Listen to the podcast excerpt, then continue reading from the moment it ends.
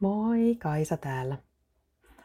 Tänään pyöräilin tuolla kaupungilla ja yhdessä mäessä satuin huomaamaan, että tiehen, ää, tiessä on semmoinen varjo, joka oli omituisen värinen, semmoinen ruskea varjo, joka liikkuu. Semmoinen vähän niin kuin ruskea hattara. Ja katoin tietysti sit ylöspäin. Totesin, että hmm, mä olen tässä kahvitehtaan kohdalla – sen mä huomasinkin, koska pahdettu kahvi tuoksuu tosi hyvältä. Ja sen tehtaan piipusta nousi höyryä, jonka varjo näytti ruskealta siinä tiellä. Kun mä pysähdyin katsomaan, pysähdyin siis pyörällä siinä mäessä, seisahduin siihen hetkeksi ja katoin siihen tielle ja ihmettelin hetken, että mikä tämä on, ja sitten katoin ylöspäin, niin vastaan tulijoiden tapaan tietenkin ihmiset katsoi sitä tietä, niin kuin mäkin, ja sitten ne katsoi sinne ylös. Ja mä sitten mietin, kun mä jatkoin siitä matkaa, että ajattelikohan ne ihmiset samoja asioita, kun mä tulin siihen tulokseen, että ehkä ei, koska mä kiinnitin huomiota siihen varjoon ja siihen höyryyn. Kiinnitin huomiota ympäristöön, kun ne, ne ihmiset taas reagoi siihen, todennäköisesti siis reagoi siihen, mitä mä tein. Eli mä katoin sitä tietä ja mä katoin ylös. Silloinkin oli kaunis päivä, sininen taivas. Ei näkynyt pilviä just siinä kohtaa ainakaan. Ja pohdin sitten taas, mikä on mulle tyypillistä, että mitäköhän ne muut ihmiset nyt ajatteli, kun mä tein näin.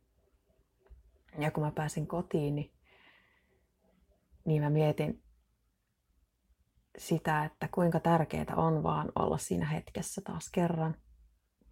Ottaa siitä hetkestä irti se, mitä pystyy ja nauttia siitä, mitä on tekemässä.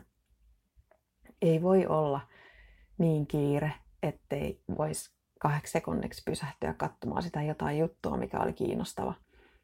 Oli se sitten piirret, seinään piirretty kuva tai mutta tässä tapauksessa se varjo, joka näkyy maassa. Ja mä muistin kanssa, että hmm, mä olen joskus nähnyt tällaisen samanlaisen varjon. Ja silloinkin mä käännyin katsomaan, että mistä se tuli. Ihan samalla tavalla siitä höyrystä kuin tässäkin tapauksessa. Mutta siinä tilanteessa, kun mä näin sen varjon, mä en muistanut, että mä oon nähnyt vastaavaa aikaisemmin. Tosi usein on huomannut käy niin, että ne oivallukset ei välttämättä tuu siinä tilanteessa. Mä en tiedä, onko mä sitten jotenkin hidas tai jotain. Mutta ne tulee sitten vasta jälkikäteen.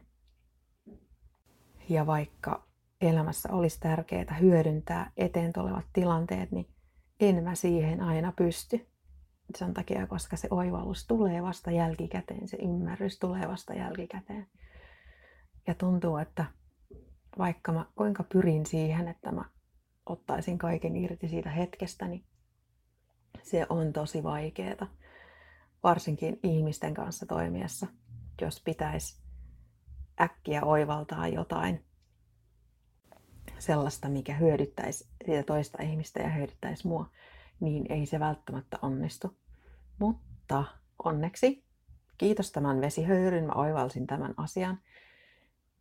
Ja mä voin pyrkiä entistä tietoisemmin kohti sitä, että mä elän siinä hetkessä teen just siinä hetkessä kaiken sen, minkä mä vaan pystyn.